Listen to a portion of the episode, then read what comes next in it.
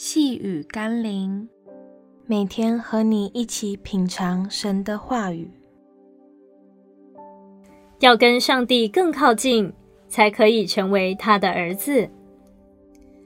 今天我们要一起读的经文是《加拉太书》第四章六到七节。你们既为儿子，上帝就差他儿子的灵进入你们的心，呼叫阿巴父。可见，从此以后，你不是奴仆，乃是儿子了。既是儿子，就靠着上帝为后嗣。很多人无法跟神有更亲近的关系，是因为不了解天父的心，以至于我们来到上帝面前，总带着惧怕的心，像奴仆看到主人一般。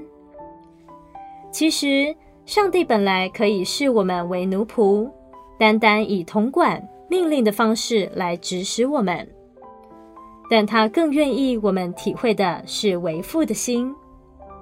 他看我们像孩子，愿意以他永恒不变的大爱来爱我们。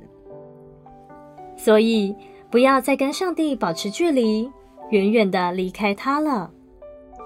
记得他是你的父，正等着倾听你。靠近你，希望你迫不及待跟他分享生活中所发生的大小事情呢。让我们一起来祷告：阿爸天父，有你真好，谢谢你总是耐心的等候我回到你的面前。很多时候，我被忙碌的生活占据了所有的时间，我把时间都分给了其他的人事物。